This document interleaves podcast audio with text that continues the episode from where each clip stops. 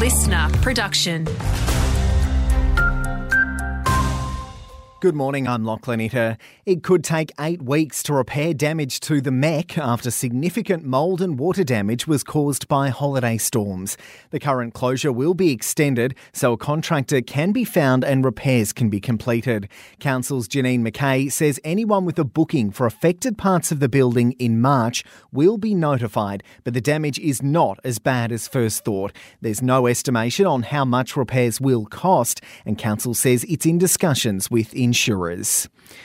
Mackay and Whitsunday hopefuls have already spent nearly $139,000 trying to win your vote in the March 16 local government election. Mackay's wannabe mayors are under extra scrutiny this year, with new laws capping individual campaign spending at $87,000. Griffith Uni political scientist Dr. Pandenis Peter says the laws are to stop very wealthy candidates buying a seat in the chamber sort of social media advertising, uh, newspapers, corflutes, billboards if you're lucky. So someone like Clive Palmer, you know, he, he was able to plaster areas with his uh, face because uh, he had the money to do so.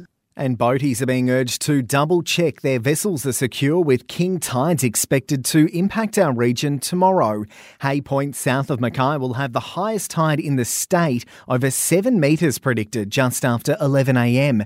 Areas of the Queensland coast north of Mackay will see their highest tides on the 9th and 10th of March. The advice is that loose items like tinnies, kayaks and furniture should be moved away from the water to prevent them from being washed away.